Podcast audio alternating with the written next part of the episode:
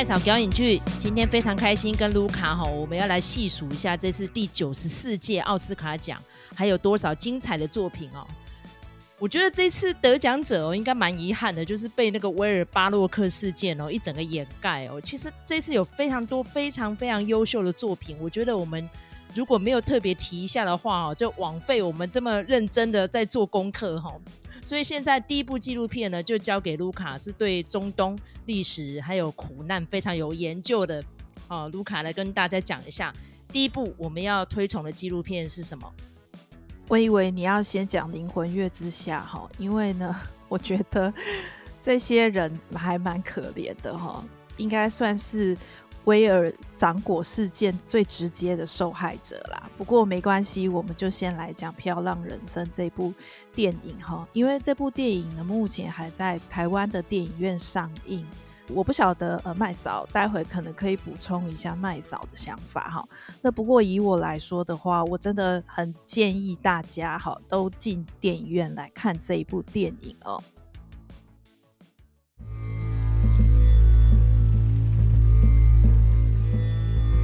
飘浪人生》这个片子呢，它的题材非常的特殊哦，因为它原则上是一个纪录片，不过呢，因为它是在讲一个阿富汗难民逃亡的过程，所以呃，如果说它的这个背景哈被发现公诸于世的话，那可能会对他的这个难民身份带来一点呃伤害，那可能他就没有办法继续住在呃他目前所在的丹麦的这个国家哦。所以呢，他用了一个动画的方式来处理他的影像，呃，让影像不具有辨识性哦。那但是呢，他除了以动画的方式来处理主要人物这个传主阿敏的呃部分之外呢，他其实还放入了很多真实的当时的一些画面哈。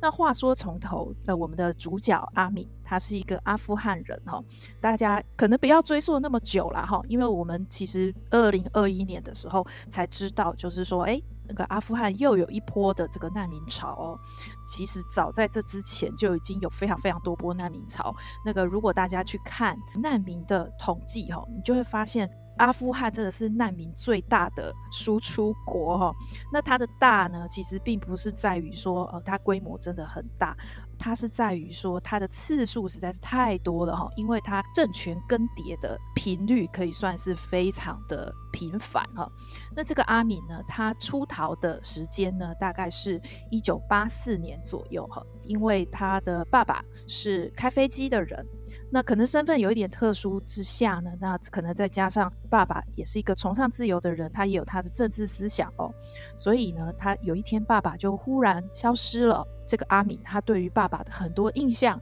都是透过姐姐的叙述哈。那姐姐常常会讲说，哦，以前坐在爸爸开的飞机上面等等的这样子的一些回忆哦，来去记住爸爸。事实上呢，其实呃，爸爸呃那个时候已经深陷在牢笼里了，甚至呢，他们这一家人想办法要去看爸爸，结果有一天爸爸也就忽然消失了哦。那到现在为止，其实都还是不知道爸爸的生死哦。在于这样子的一个状况之下，他们就毅然决然的决定说：“哦，应该要出逃，好作为一个难民，呃，到西方世界去寻找更好的生活条件哦。那所以呢，这一家人就开始逃亡。那本来呢，已经有一个大哥，他是拒绝入伍的状态，那他已经逃到瑞典了。那也就是说，这个哥哥作为一个接驳吧，哈，所以他就是从瑞典好接济他们一家逃出阿富汗，哈。”其实难民的故事，我们现在都有一点熟悉啦。就是他们会，比如说两个姐姐，她是挤在货柜里头，哈，不被当成人的状况之下，在海上漂流很久。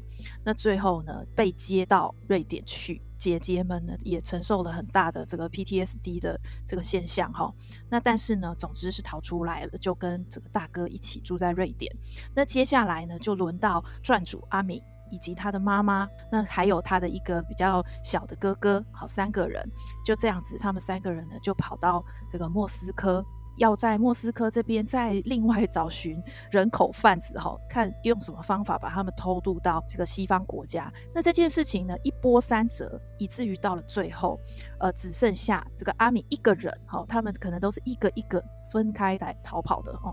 那阿米一个人，他就跑到了这个最后落脚的地方是丹麦哈，因为其实人口贩子他也说不准哈，到底到最后你会是落点在哪个国家？那这个人口贩子就跟他讲哦，就说为了你的身份着想，你要讲说你没有任何的家人在世上了，只剩你一个人，你要这样子讲才能获得难民的身份来庇护。所以他就说呢，他。按照人口贩子所说的，把他的整个人生都抹去了哈，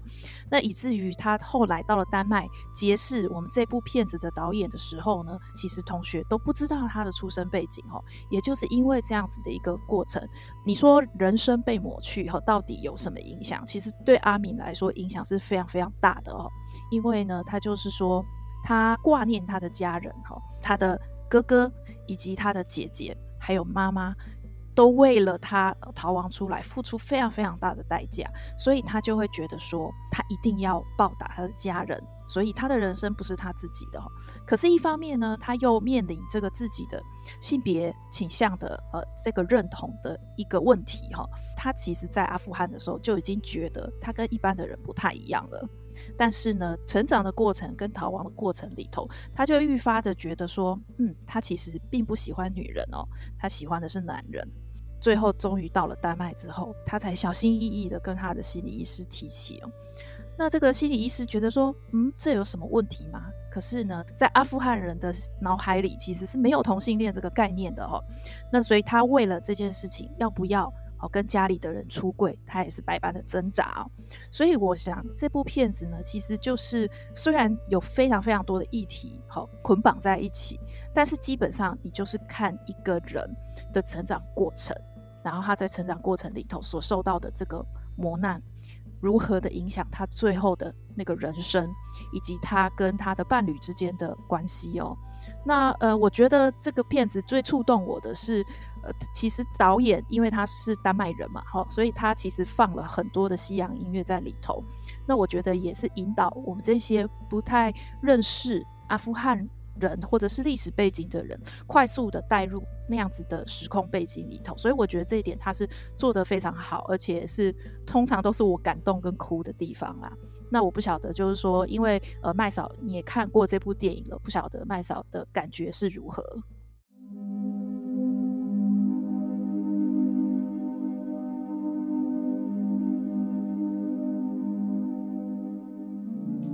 觉得这部片哈，就是因为太受注目了，所以说我们这次总共三个奖项都提名他哈。所以那时候我跟卢卡说，这个分散票源，到时候会不会三个都没得这样？就果然就是这样啊，真的蛮遗憾的。但是我只能讲说，奥斯卡好像都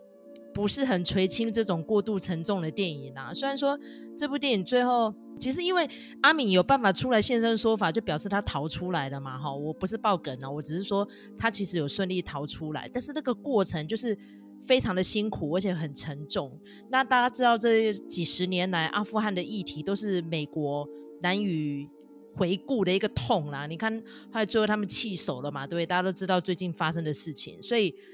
刚好这部作品可以被提名奥斯卡的时候，我觉得是蛮意外的，因为表示影艺学院要去省思这几十年来为什么美国对阿富汗的政策搞成这个样子，到最后是铩羽而归哈，好像有点在回溯几十年前的越战一样哦。所以其实看这部作品的时候，我是跟卢卡一起去看的嘛，感觉非常的忐忑，然后又觉得很心酸，就是说一个国家。可以悲惨到这个样子，不但不能保护自己的国民，甚至于这些国民到了别的国家受到庇护之后，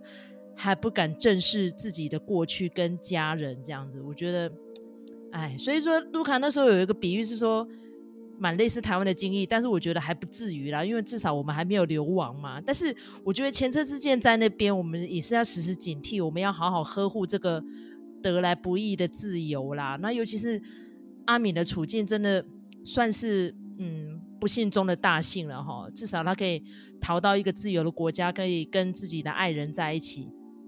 但是看看他的国家跟他的同胞们，我觉得他的余生应该也不会过得太随心所欲啦。再怎么样背负了那么沉重的十字架在，不会有人会真心的打从心底快乐起来的，真的。尤其是台湾人普遍又是非常的。呃，人机几机，人逆几逆啦哈。尤其这几天以 维尔巴洛克事件，大家就可以去看一下，说台湾人真的非常有大爱哈。所以这部电影呢，目前还在院线中，希望听到我们节目的朋友们，呃，可以拨空去看一下，去感受一下那样子的震撼哦。尤其是它有点像是拟真的那种绘画方式哈。其实呃，之前奥斯卡影史上有几部拟真方式创作的作品，例如说像是诶。茉莉人生，好、与巴希尔跳华尔兹这两部片其实都是比较沉重的中东作品，然后都是那种用绘画的方式来呈现，呃，这个主角心里面的一些纠葛，然后他的人生的波澜起伏，哈、哦。所以我觉得，如果对呃类似议题有兴趣的，或者是说针对于那种呃国际之间发生的像这么悲惨的事情，很想要去做进一步的研究的。我觉得可以挑这这部作品来看啊，至少他有得到三个奖项的提名肯定了嘛，哈，是一个非常非常有深度的作品，这样哈。麦嫂，我想要问一下一个延伸的问题啦，哈，因为我刚才也提到，就是说，诶，他其实用了很多西洋流行音乐，哈，那这个音乐呢，其实都是跟我们的年代很重叠啦，因为其实阿米他的年纪应该是跟我们差不多，哈。那你有没有特别觉得哪一段最令你有感触的，或者是说，呃，你想要特别提的？哎呀，我只记得最前面有 Take on Me 耶，他最后跟那个小男生在那个人蛇集团的货车上面那首歌是什么？是 Joyride。Joyride 就是你的来电铃声，没错。我记得那首歌一放出来的时候，你就在旁边偷笑。对对对，是在逃亡，就他们在听 Joyride。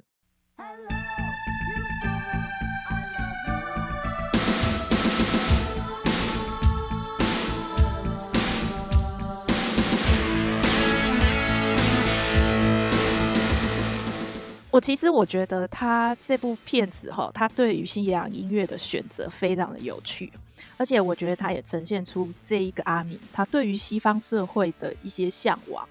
可是呢，实际上到了西方社会真实的生存呃下来之后，但是他又心里有那个属于阿富汗的过去，他无法摆脱的。就是比如说家人啊等等的这些历史背景在里头哦。那我就是从一开始他放 Take on Me 的时候，我就觉得很有趣，因为他那一段呢就是在讲说他从小就偷，也不算偷穿，就是他有的时候会穿姐姐的裙子哈。我觉得那个 Take on Me 那首歌就是非常明显的告诉你说阿米不是一般的小孩哈。然后而且它里面居然还提到，就是比如说他的房间里头贴满了这个 Chuck Norris。的海报哦，然后他还说呢，他的第一个 celebrity crush 是尚克劳德范达美。对对对，真的是我们那个年代的，真的。对，那时候还没有巨石强森哦，大家都是在看范达美。对，我觉得那个经验是跟我们也很重叠的，就是我们在那个时空长大，我们也是非常向往呃西方的事情哈。那他其实有讲，他就说大家以为他喜欢阳刚的东西哈。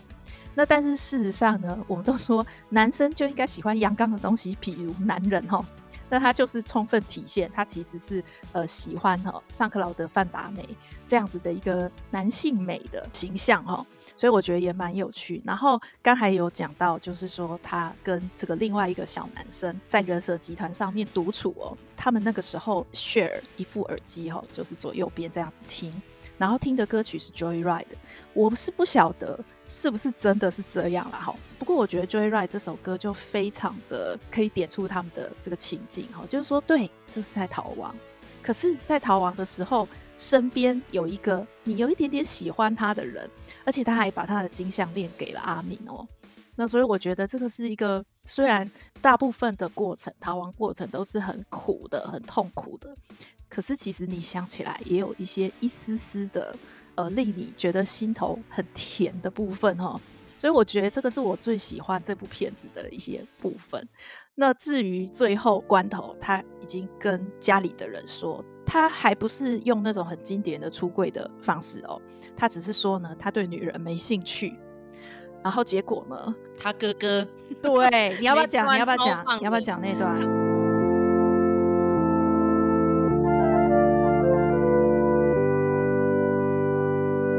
他哥哥就嗯点点头，就说你跟我出去。我在想说，他哥是不是要带他去妓女户开包，你知道吗？因为我们已经看了太多类似题材的电影，都是这个样子。结果他哥哥竟然是把他带进去一个俱乐部，而且俱乐部门口是有一朵红玫瑰的 neon 标志，然后给了他一把钱，说进去里面消费一下吧。就会进去，竟然是 gay bar。我那时候真的觉得是好意外哦，然后等到电影落幕的时候，我就跟卢卡说：“哇靠，我以为他要被带去开包哎，就没想到他哥是带他去 gay bar 这样子。”他说他当场就感动到不行，然后后来他哥哥就跟他说：“其实我们家早就知道了。”然后我好感动哦，我觉得这哥哥真的超了不起的，尤其是他有提到他哥哥其实是在国外做清洁工，好不容易存了一些钱，可以让家人陆续逃出来。就没想到又是经历了那么多的生离死别，我觉得这个哥哥真是超级了不起，有这样子的哥哥真的有够伟大的吼。好，所以这部电影就是那种你知道笑中带泪啦，但是泪比笑还多这样。不过所幸是最后家人有团圆了，但是爸爸还是不知所踪啦吼。这每一个阿富汗家庭应该都有这样悲惨的故事这样。对，所以我就是觉得说，大家除了推荐大家进去电影院看这部电影之外呢，其实我觉得大家也可以搜寻一下他的歌单哦，他的歌单非常有趣，而且呢，我觉得就是如果以同世代的人来说，我真的觉得写的满满的这个时代的眼泪哦。那我觉得这些呃歌曲呢，其实就算是在今天来听，也觉得非常的动听哦。那又非常可以这个符合。呃，当时这个呃主角的心境哈，所以我觉得除了去看之外呢，也推荐大家去呃寻找一下他的歌单，非常的精彩哦。好，这是第一部我们要讨论的纪录片哦。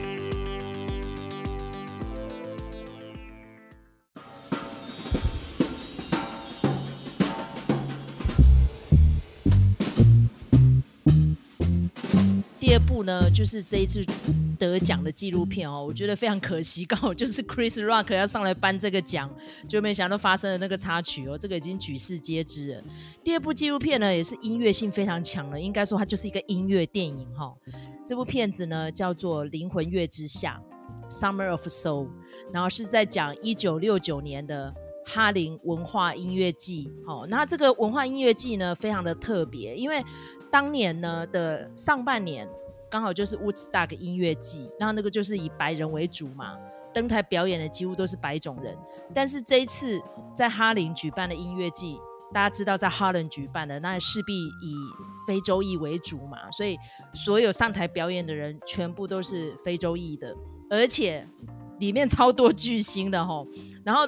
麦嫂在看的时候，我真是感动到一个爆掉，你知道吗？因为这些巨星的歌呢，是麦嫂在成年的阶段。非常爱听的，甚至于那些歌在出版的时候我都还没出生哦。那为什么我会喜欢？就是它充满了黑人悲苦的历史，然后非常沉重的节奏，然后很动感的旋律，就是听起来很有感觉，很有味道，就对了哈。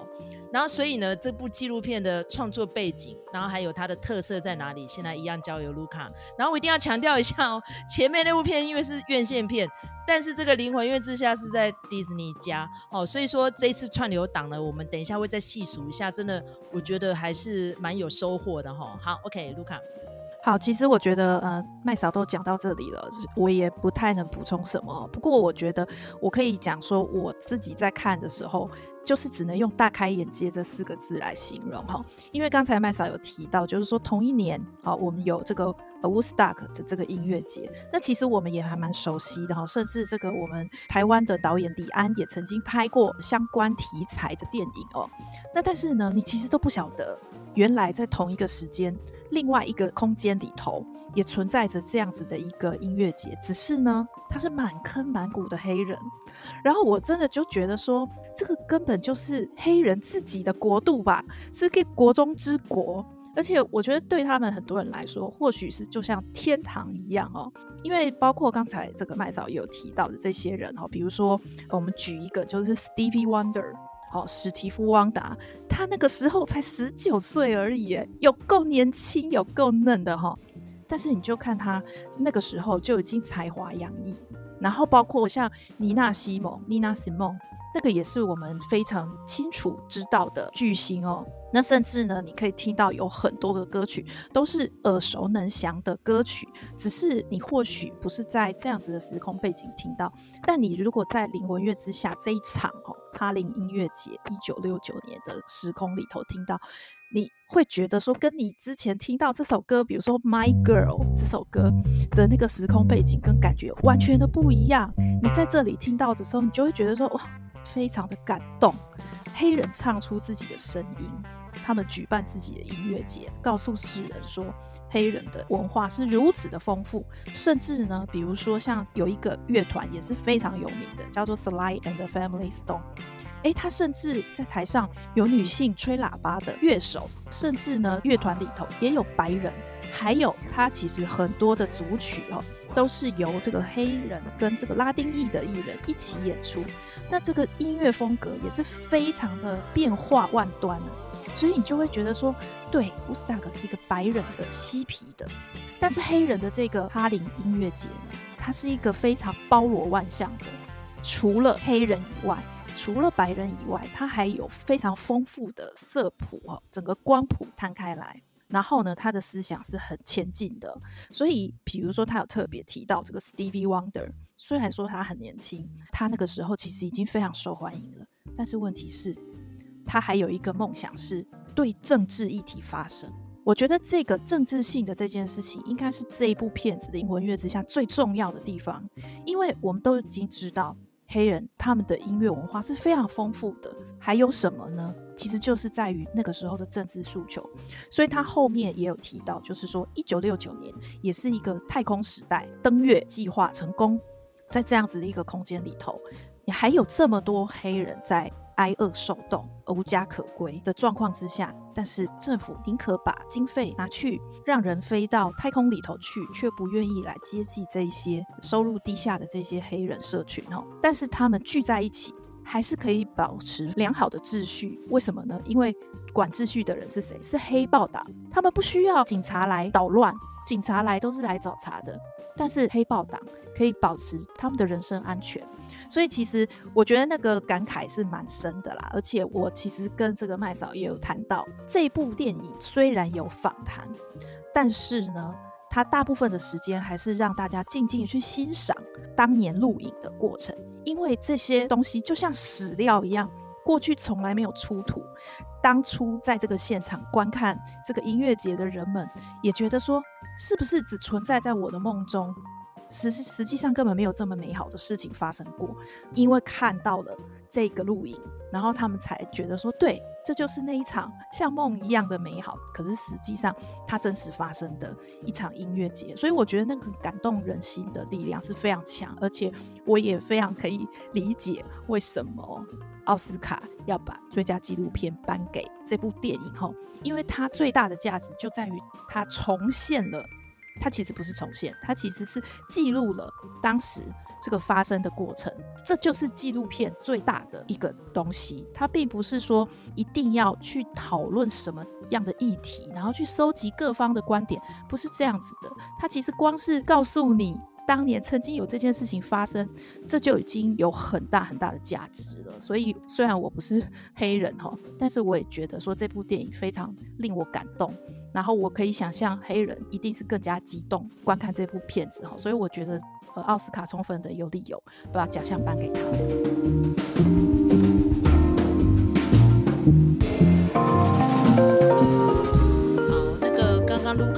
跟大家提到了这部片子的背景吼，其实奥斯卡颁奖史上非常喜欢颁给音乐类型的纪录片哈，像我们印象中最深刻的就是《Searching for Sugar Man》嘛哦，我们就是在找那个失落的音乐人哈，他在美国本土只有卖六张唱片，可是竟然可以掀起南非的族群革命哈。因为这个纪录片呢，给大家印象很深刻，就是它有点像是猎奇，然后有点像是烧脑，又有点像是刑事侦探，哈，因为去找到那个歌手还在存不存在这样。然后当年得到大奖之后，大家都觉得，哎，拍这种音乐类的，好像很受评审的欢迎哈。然后隔年呢，得奖的是在讲一群呃伴唱天使们哈，所以那个叫做聚光灯外二十尺哈，这也是音乐类的。然后过了几年之后呢，就是在讲 Amy Winehouse 的故事哈，Amy 她也得到奖了。所以这一次呢，我就想说，哎，这个灵魂乐之下哈，跟这个。嗯，刚刚我们提到的那个呃漂亮人生后，我说两部片到底要选哪一部呢？我想说，应该就是《灵魂乐之下》了，果然就被我押对了哈。因为真的奥斯卡的评审非常喜欢音乐类的，而且我觉得很有趣的地方就是，像刚刚卢卡提到一个乐团哦，就是 Sly and Family Stone，他们也有在乌兹大个表演呢，所以他是唯一一个团，他可以横跨两个族群的。为什么？因为他的乐团成员就是什么颜色的人都有啊，尤其是他们那首最经典的歌哈，在呃二零一五年还是一二年又有重新再再版一次哈。大家知道这一阵子就是有非常多经典歌曲都会再版，因为数位化的关系。那首歌个人也非常喜欢，叫《Everyday People》，而且呢，它里面就是充满了很多。反讽的语句，他说啊，有时候我对，有时候我错。然后呢，有些人支持绿色，有些人支持蓝色，然后彼此看不顺眼。然后那个歌词一出来的时候，我就大笑，我就跟卢卡说：“哎、这是在讲现在的台湾吗？很好玩哦。”那尤其是呢，不只是他了，像呃，我刚提到的那个，比如说像 Nina Simone，他有一首歌非常有名，然后叫《Black Ash Blues》，哈，他是在唱那个你们这些可恶的反动人士们。好，你们提高我的税，而且冻结我的薪资，还把我们无辜的孩子送去越南打仗。哦，所以在这部片子的尾巴，看到 Nina Simon 唱出那段歌词的时候，我真的眼泪差点要掉下来。真的，那个时候就是美国当地人的心酸。好，所以卢卡个人非常讨厌的《阿甘正传》，我知道你到现在都还很讨厌这部片，其实就是很矫情，因为里面阿甘就是。白种人万岁嘛，他可以拯救他的黑人同胞，但实际上不是这样的。几乎送去越南送死的人，几乎都是黑人，高达七成以上都是黑人，只有少数两成多的人是白人。好，所以这些傻白甜们呢，基本上在战场上死亡的人数是远远少于黑人的。好，所以 Nina Simone 在唱那首歌真的是斑斑血泪哈。然后呢，还有一个乐团叫做 Five Dimension 哈，他们也那首歌。更有名，就是因为当年有一个很厉害的外保览会的舞台剧叫做《Hair》。那这个《Hair》为什么厉害？就是因为它有全裸演出，而且他当年就是在反抗越战的，然后甚至于还在舞台上烧征兵卡。然后那首主题曲呢，就是叫《Aquarius》水瓶座，然后《Let the Sun Shine In》，它是把两首歌并在一起。然后当年呢，一推出不到三周就上了 Billboard 的冠军了哈。所以整个歌词呢，我们把它推敲起来，就是在讲说人的命运其实都没有掌握在自己的手里。然后最后为什么是会跑出《Let the Sun Shine In》？就是那一个歌舞剧最后的尾声，就是那首歌，就是在讲我们那么多无辜的年轻人死在一个这么遥远的地方，而且是为了打一个莫名其妙的仗。所以整个纪录片看下来，就是回顾了当年。美国所遭遇到的种种撕裂的重大事件，哈，例如说那么多名人被暗杀，哈，他从那个金恩博士开始，哦，最早是甘乃迪嘛，一九六三，然后到金恩博士，然后进入到罗伯甘乃迪，中间还有 Malcolm X，这么多名人都是在六零年代往生，而且呢，在 Woodstock 音乐季表演的非常多的音乐人，也都是嗑药过量死掉，哈，大家。知道那音乐史都知道三 J 嘛哈，他们三个人都有在乌斯达克表演，就是 Jim Morrison、Jimmy Hendrix 跟 Janis Joplin，好，然后三个人呢都在啊、那一年的前后往生，而且都是二十七岁，所以呢 想到那个美好的六零年代哈，我就觉得哇，真的一切哈充满了那么多的撕裂冲撞跟血泪，所以呢，如果对音乐史甚至于当年的美国。有兴趣的人的话，你有 Disney 加的频道，一定要上去看这部纪录片哦！我真的是很大推哈、哦。希望说这纪录片的重要性呢、哦，不要再被那个巴洛克事件给碾压过去哦。大家一定要还他们公道一下哦。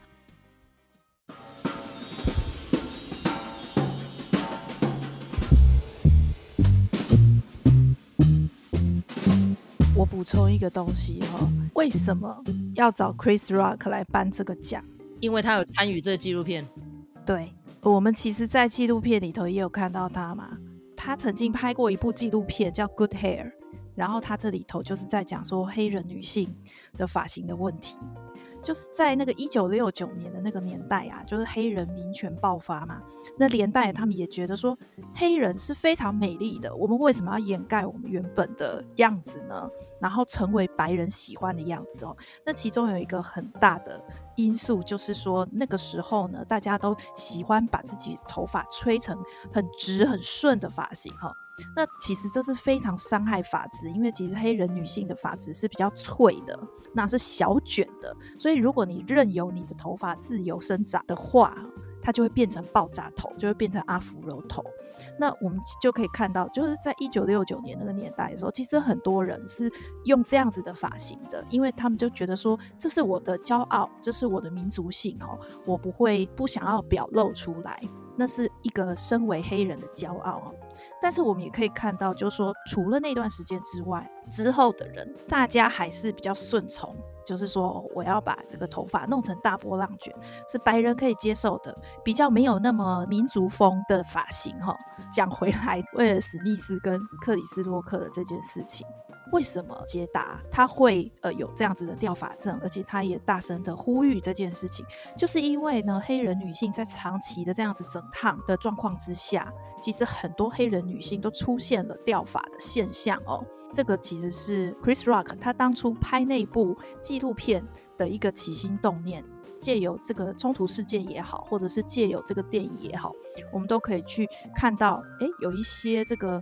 呃黑人文化的一些面向，可能是我们不知道的。我觉得任何的和解都是多方了解之下，你越了解，你就会呃跟他们的相处就会越好吼。那我想这个是对社会上的每一个族群都很好的呃这样子的一个过程哈。然后里面还有那个 Lin-Manuel Miranda。以及他爸爸 Louis Miranda，所以我觉得这部片子虽然说它非常 focus 在黑人的文化上面，但是呢，呃，其他的任何的族群也都可以在这里头找到一些 universal 的观点的看法哈。我觉得也还蛮推荐大家去看的，尤其是它就在串流上面就有了哈。其实这次我们都说提名就是肯定嘛，哈。那我觉得，呃，虽然说最后没有得奖，哈，或者是说最后有得奖，但是都是值得一看的题材。对，然后这次还有一个得奖的作品也蛮有意思的哈，这是记录短片奖哦，《篮球女王》。那因为它的制作人呢是两大大咖哈，Steve Curry 跟 Shaquille O'Neal。然后 O'Neal 这两天也骂得要死，他说他就是因为那一天他没去现场，要不然他说他。不管谁拉住他，他一定要打威尔史密斯一顿吼！大家这么辛苦创作这么优秀的作品，然后就为了一个人沉不住气，然后就搞成这个样子。那我就想到那个数年前哦，篮球呃，亲爱的篮球，大家记得这个动画片吗？它的制作人是谁？是 Kobe Bryant 哎、所以有这么多优秀伟大的非洲裔的艺术家跟运动员，在奥斯卡的颁奖典礼上大有斩获。这么开心的事情，然后就为了这个超级大颗老鼠屎，搞到大家可能都忘记了这个颁奖的宗旨跟得奖人是谁。我真的觉得我们这一个节目哈，就是发挥一点小小的作用啦哈，让大家呢能够再重新认识一下，到底这一次还有哪一些优秀的作品。大家千万不要忘记他们哦。如果你有串流档，或者说呃还在院线上的话，赶快收看他们哦，你一定会。得到非常多的启发哈。OK，那我们今天非常开心跟卢卡可以来回顾一下这两部非常优秀的作品。然后你们要是觉得我们的频道还不错的话呢，麻烦在平台上面给我们一个五星评价，或者给我们一个粮草，甚至于是留言给我们哦。这一阵子因为我们一直在讨论那个威尔巴洛克事件，好多人给我们留言哈，无论是骂的也好啦，或者是说赞同我们的立场的也好啊，我们都很感动哈。只要有人收看，就是对我们一个肯定了哈。那要是觉得我们的频道还不错，拜托请订阅哦，然后再转借给他人收听哦。哦，感谢大家收听这一集的节目，我是麦嫂，我是卢卡，下次见，拜拜。拜拜。